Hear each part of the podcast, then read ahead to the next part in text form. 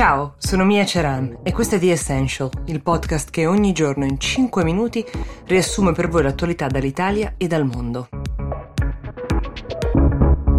La puntata di oggi è tutta concentrata sul rapporto complicatissimo tra pandemia ed elezioni. Partiamo dal paese che è agli antipodi del nostro, la Nuova Zelanda. Uh, lì si doveva votare il 19 di settembre, ma la Premier, Jacinda Ardern, ha annunciato che si voterà il 17 di ottobre, posticipando di fatto di un mese le elezioni. Uh, la Ardern è in questo momento in netto vantaggio nei sondaggi, specialmente per come ha gestito il coronavirus nel paese, è stata lodata anche internazionalmente anche se è attualmente alle prese con un nuovo focolaio che ha costretto un'intera regione, la più popolata del paese, ad un nuovo lockdown, è comunque stata giudicata impeccabile dai cittadini per come ha gestito le cose. Scegliere di posticipare le elezioni, al di là del tema della sicurezza, quello più ovvio, è stato anche un gesto di fair play politico, soprattutto verso i partiti minori che devono reinventare la propria comunicazione dal momento che non si possono più organizzare comizi e tour elettorali. Questo riguarda la Nuova Zelanda ma anche il resto del mondo. La comunicazione politica è cambiata radicalmente. In Nuova Zelanda in particolare la soglia di sbarramento per entrare in Parlamento è del 5%, quindi soprattutto i partiti più piccoli sono penalizzati dal fatto che in questi mesi chi governava, e anche questo vale sia per la Nuova Zelanda che per l'Italia e per il resto del mondo, ha avuto molta più presa sui cittadini e oggettivamente ha avuto proprio un monte ore di occupazione dei notiziari, delle televisioni, dei giornali di gran lunga superiore ai propri competitor.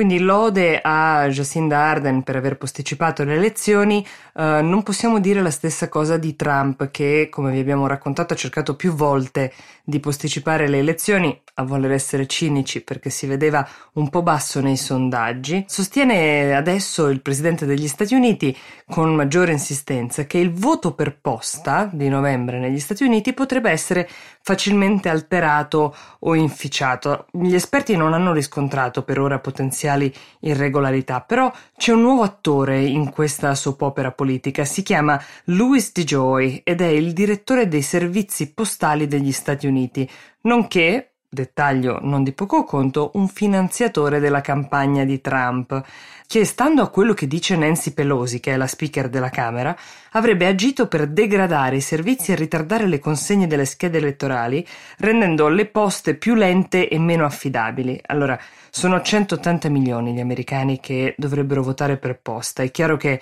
lo standard di efficienza deve essere altissimo ma rimandare adesso le elezioni è di fatto impossibile per questioni logistiche. La Camera quindi ha sospeso la pausa estiva per rientrare a Washington la settimana prossima e venire a capo del tema US Postal Service. Vediamo appuntamento al prossimo colpo di scena che di certo non mancherà perché ci sarà l'audizione dello stesso DJoy. Intanto un piccolo aggiornamento. Secondo un sondaggio della CNN, Trump è risalito e ha attualmente un distacco di soli 4 punti dallo sfidante democratico, quindi Biden sarebbe al 50% e il presidente in carica al 46%. Veniamo ai dati elettorali molto meno credibili di Lukashenko, vi abbiamo parlato di quel che sta accadendo in Bielorussia e vale sempre la pena tornarci perché non solo le proteste di migliaia di cittadini non si sono fermate, a loro si sono aggiunti anche gli operai. La classe operaia è stata tradizionalmente molto fedele a Lukashenko. Ci sono delle minacce pesantissime del capo di Stato di rappresaglie per chiunque eh, manifesti, però non si sono arrestati, sono in migliaia i manifestanti.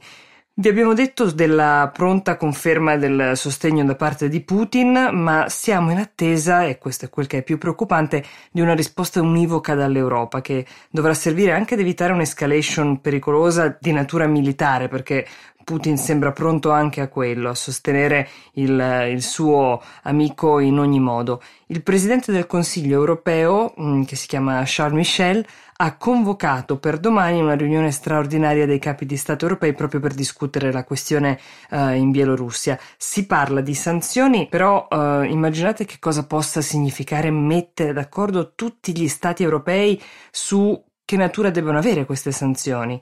In comune e già effettivo c'è il fatto che Lukashenko è persona non grata sul suolo europeo, ma le vere misure dovranno essere economiche perché ogni Stato ha con la Bielorussia un rapporto differente, c'è chi gestisce appunto import, export, accordi commerciali, dai quali dipendono anche dei posti di lavoro e delle entrate nei paesi europei. Non resta che sperare con grande ottimismo che quando tutti in Europa si saranno messi d'accordo e secondo eh, i più attenti osservatori ci vorrà almeno un mese, le sanzioni siano intanto efficaci e soprattutto che le minacce di Lukashenko di silenziare i dissidenti con ogni mezzo non si siano già tramutate in realtà.